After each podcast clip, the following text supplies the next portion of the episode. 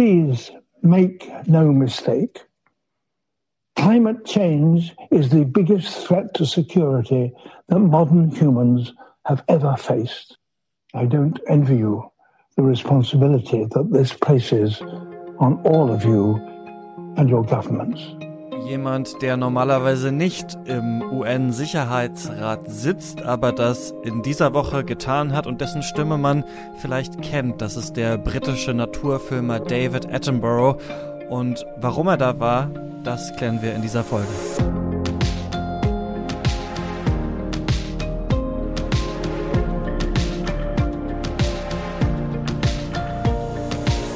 Ihr hört das Klima-Update, den Nachrichtenpodcast von Klimareporter mit den Sachen, die uns in dieser Woche klimamäßig interessiert haben. Ich bin Christian Eichler, spreche mit Sandra Kirchner. Ähm, hallo Sandra, wir haben das letzte Mal hier vor zwei Wochen gesprochen.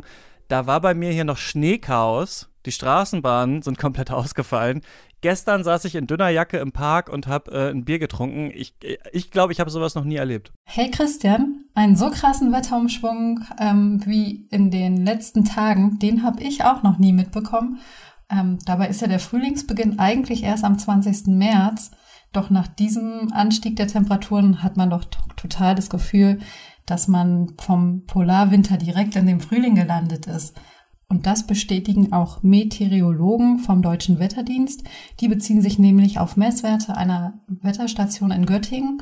Und die sagen, am 14. Februar waren es da minus 23,8 Grad und am 21. Februar schon 18,1 Grad. Das sind also fast 42 Grad Unterschied innerhalb von einer Woche.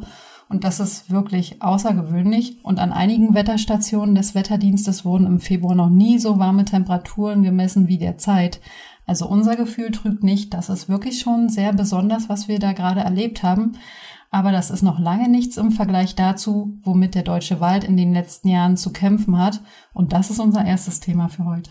Genau, Überleitung. Ähm, unsere Landwirtschafts- und Ernährungsministerin Julia Klöckner von der CDU hat in dieser Woche nämlich den Waldzustandsbericht 2020 vorgestellt und man kann sagen, das sieht alles ziemlich schlecht aus. Ähm, 277.000 Hektar Wald sind im letzten Jahr komplett abgestorben. Äh, die Zahl der toten Bäume ist so hoch wie noch nie zuvor. Eine Sache, die man sich dabei immer anschaut, das ist die sogenannte Kronenverlichtung. Kann man sich vielleicht so ein bisschen vorstellen wie lichtes Haar äh, beim Menschen. Die zeigt immer so ein bisschen an, wie gesund ein Baum ist. Und da ist rausgekommen, dass in Deutschland nur 21 Prozent der Bäume, also gerade mal ein Fünftel, keine Kronenverlichtung, also noch komplettes äh, Blattwerk haben und somit gesund sind. Genau, und Klöckner sagt jetzt dazu, unsere Wälder sind krank, die Bilder großflächig abgestorbener Wälder haben sich bei vielen eingebrannt. Und ich denke, das kennen wir alle, wenn wir jetzt im Wald unterwegs sind, dass da irgendwas nicht stimmt und dass man diese Schäden wirklich auch sehen kann.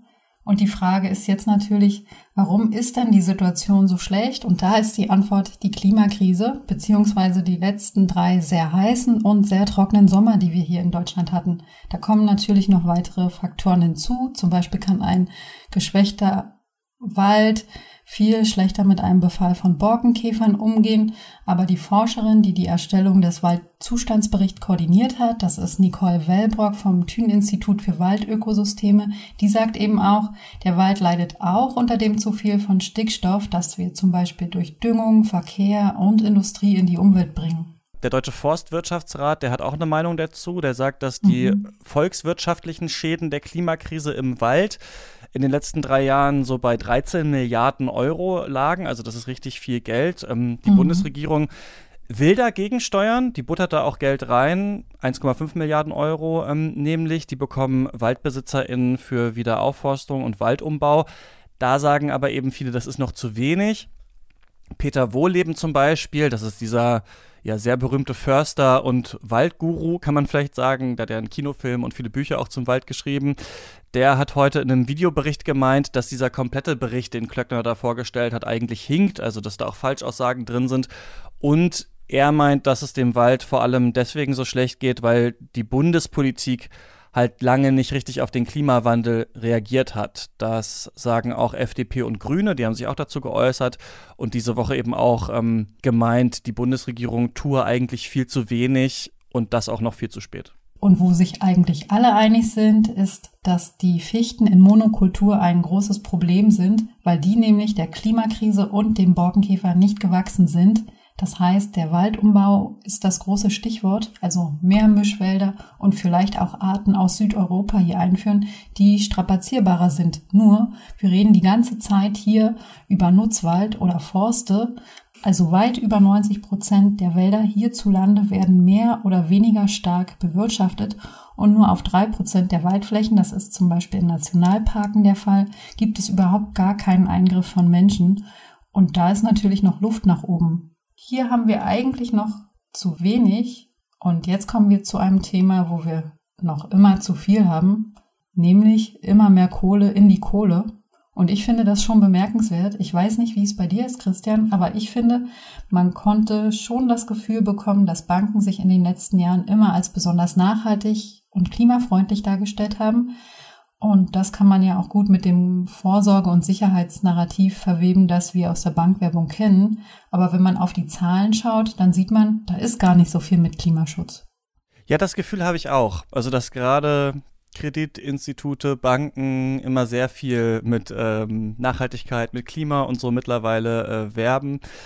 Aber ja, die Zahlen sagen was anderes. Die Zahlen kommen von der Umweltorganisation Urgewalt. Die hat sich nämlich mal angeschaut, wo bekommen Kohlefirmen eigentlich ihr Geld her? Da waren 1000 Firmen im Datensatz und die leihen sich Geld meist als Kredit oder die verkaufen Aktien und Anleihen an Investoren und bei diesem letzten Punkt sind Banken auch als sogenannte Underwriter mit dabei. Und wenn man das jetzt alles zusammenschmeißt, dann haben die rausgefunden, da waren 665 Banken dran beteiligt, also an der Finanzierung dieser Kohleunternehmen. Und die haben insgesamt in den letzten Jahren jedes Jahr immer mehr Geld an Kohlefirmen gegeben. Also trotz Paris, trotz Kohleausstieg, trotz vieler Eigenbekundungen, wie grün man ja jetzt als Bank ist und so weiter, ähm, geht der Trend eigentlich klar in Richtung Kohle. Ja, und interessant ist, dass die Allianz und die Commerzbank mit dabei sind, obwohl beide behaupten, viel fürs Klima zu tun. Die Commerzbank ist bei den größten Kreditgebern weltweit auf Platz 13, weil sie 5,1 Milliarden US-Dollar an Krediten an die Kohleindustrie in den letzten Jahren vergeben hat. Und dabei hat die Commerzbank auch eine Kohlerichtlinie. Die ist aber schon 2016, als die Richtlinie verabschiedet wurde, viel zu schwach gewesen, meint Katrin Ganswind von Urgewalt, eben weil diese Richtlinie noch viel zu viele Geschäfte mit der Kohleindustrie zulässt und die Organisation Reclaim Finance hat sich solche Kohlerichtlinien mal näher angeschaut, denn sowas haben mittlerweile richtig viele Banken und unser Gefühl trügt uns nicht, dass man sich zurzeit zwar besonders grün geben möchte, aber nicht wirklich grün ist, denn die NGO kommt zu dem Schluss, dass nur vier von 88 Banken wirklich sinnvolle und weitreichende Regeln eingeführt haben. Ja, das ist ziemlich mies. Und wenig überraschend, die Deutsche Bank äh, vergibt auch immer noch Kredite an Kohlefirmen, aber die hat eben nur 2,96 Milliarden an Krediten vergeben und taucht deswegen nicht mehr unter diesen ersten 30 auf. Ähm, du hast ja auch die Allianz genannt, das ist ja mhm. gar keine Bank, sondern eine Versicherung und die haben auch eine Kohlerichtlinie und auch ein Schlupfloch drin, das sagt zumindest äh, Regine Richter von Urgewalt. Die meint, die Allianz hat zwar schon große Schritte gemacht äh, in Richtung Kohleausstieg, aber die verwaltet eben neben ihrem eigenen Vermögen auch Gelder von Dritten und da fließt dafür umso mehr in die Kohle. Das könnte sie aber auch einfach lassen. Also andere haben das zum Beispiel gemacht, wie ähm, die AXA-Versicherung zum Beispiel. An dieser Stelle kann man vielleicht auch nochmal sagen, ähm, wir können natürlich alle selber entscheiden, wo wir unser Geld lassen, ne? also mhm. bei welcher Bank. Und es gibt auch Banken, die nicht nur äh, kein Geld in die Kohle oder auch in Waffengeschäfte oder sonst was investieren, sondern das Geld ihrer Kundinnen und Kunden explizit in Klimaprojekte stecken. Ne? Also wenn man da nicht mitmachen möchte, kann man natürlich auch einfach selber überlegen, ob man ja vielleicht auch einfach die Bank wechseln will. Ja, das wäre doch eine Überlegung wert. Und unser drittes Thema ist die internationale Sicherheit. Das ist eigentlich ein Thema, das man in Bezug auf Klima nicht so oft hört. Das ist aber schon wichtig, denn diese Woche gab es da was zu berichten. Denn führende internationale PolitikerInnen haben die Klimakrise als Gefahr für den Frieden in der Welt bezeichnet. Denn diese Woche hat der UN-Sicherheitsrat zu diesem Thema getagt und ausgerichtet hatte das Großbritannien unter Boris Johnson, weil eben Großbritannien dieses Jahr die UN-Klimakonferenz ausrichten wird. Interessanterweise ist da Johnson mit dem Naturfilmer David Attenborough aufgetreten, den man halt auch als Stimme aus vielen ganz berühmten Naturdokus kennt. Und die beiden meinten eben, dass der Klimawandel eine große Gefahr für die internationale Sicherheit ist. Ja, das ist ganz interessant, ähm, dass das da diskutiert wird, weil es quasi kaum Studien gibt, die das so richtig bestätigen, also die diesen Zusammenhang tatsächlich beweisen. Es gibt zum Beispiel ähm, ForscherInnen, die haben sich den Krieg in Syrien angeschaut und sind zu dem Ergebnis gekommen, dass die Klimakrise den Konflikt auf jeden Fall verschärft hat aufgrund von Dürren, aber so ganz kausal kriegt man das nicht immer zusammen. Also ein anderes Beispiel ist zum Beispiel der Tschadsee, hat sich durch den Klimawandel äh, verkleinert und auch das heizt Konflikte an. Also es gibt so ein paar Beispiele, aber es ist für manche immer noch umstritten, ob das überhaupt in den Sicherheitsrat gehört, das Thema oder nicht. Aber ich denke, wir können uns natürlich alle vorstellen, äh, was in Zukunft noch alles passieren könnte, wenn zum Beispiel an den Polen das Eis schmilzt, wenn da neue Seewege frei werden, wenn Inselstaaten äh, versinken, wenn ganze Landstriche zum Beispiel unbewohnbar werden. Also dann wird natürlich die Frage aufkommen, ähm, ja, wie reagiert man eigentlich als internationale Gemeinschaft auf solche humanitären Katastrophen? Ja, gute Frage. Und darauf gibt es zurzeit, glaube ich, noch keine gemeinschaftliche Antwort aus dem Sicherheitsrat. Ähm, das Thema ist halt komplex und weil die Klimakrise jetzt nicht direkt als sicherheitspolitisches Problem gilt, sondern weil die Folgen und die Auswirkungen der Klimakrise zwar ähm, irgendwie dann doch für die Sicherheitspolitik relevant werden können, ist das für viele Staaten schwierig und die wollen dann eben nicht im Sicherheitsrat darüber reden. Russland zum Beispiel und China. Ähm, Indien hat auch Bedenken und meint, wir müssten die Klimaprobleme anders lösen als mit den Mitteln des Sicherheitsrates. Unser Außenminister Heiko Maas hat auch auf der Konferenz gesprochen und die UNO aufgefordert, Klimaschutz zu ihrer größten Priorität zu machen, weil eben kein Staat von der Klimakrise verschont werden wird. Und Maas sagte auch, am stärksten wird es aber eben die Ärmsten und Schwächsten treffen. Ja, Deutschland war ja auch in den vergangenen zwei Jahren Mitglied im Sicherheitsrat und wollte in dieser Zeit das Thema voranbringen. Ähm, so richtig ähm, Genau, Deutschland war auch Mitglied im Sicherheitsrat in den vergangenen zwei Jahren und wollte das Thema in dieser Zeit voranbringen. So wurde beispielsweise eine inoffizielle Expertengruppe einberufen, aber im Nachhinein muss man sagen, so richtig viel bewegt haben sie da jetzt nicht. Es bleibt eigentlich bei Rhetorik, doch die Umsetzung, da lässt es doch ganz schön auf sich warten. Ja, wie auch beim UN-Sonderbeauftragten für Klimasicherheit, denn manche Staaten äh, wie Deutschland und Frankreich die wollen sowas. Also so einen UN-Klimagesandten, der da den Hut auf hat und das ähm, Thema voranbringen soll. Deutschland hatte ja letztes Jahr den Vorsitz im äh, UN-Sicherheitsrat, hat den Vorschlag da aber nicht zur Abstimmung gebracht, weil man sich vor Vetos aus äh, den USA und China gefürchtet hat. Könnte sich jetzt vielleicht ändern. Also die USA sind ja wieder mit am Tisch, wenn es ums Klima geht. Zumindest wirkt es erstmal so.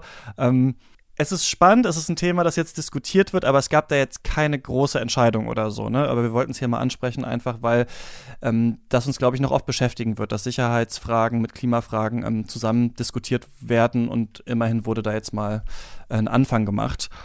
Und das war's dann auch schon wieder mit dem Klima-Update für diese Woche. Falls ihr das nächste nicht verpassen wollt, dann könnt ihr diesen Podcast natürlich abonnieren und wir freuen uns wie immer über ein paar Sterne bei iTunes beziehungsweise Apple Podcasts. Genau, und ähm, wenn ihr Feedback oder Rückmeldung habt, dann freuen wir uns auf eure Nachrichten. Schreibt uns doch an klima-update.klimareporter.de. Ähm, mach's gut, Christian, und euch ein schönes Wochenende. Dir auch und wir hören uns hier wieder nächste Woche. Bis dann.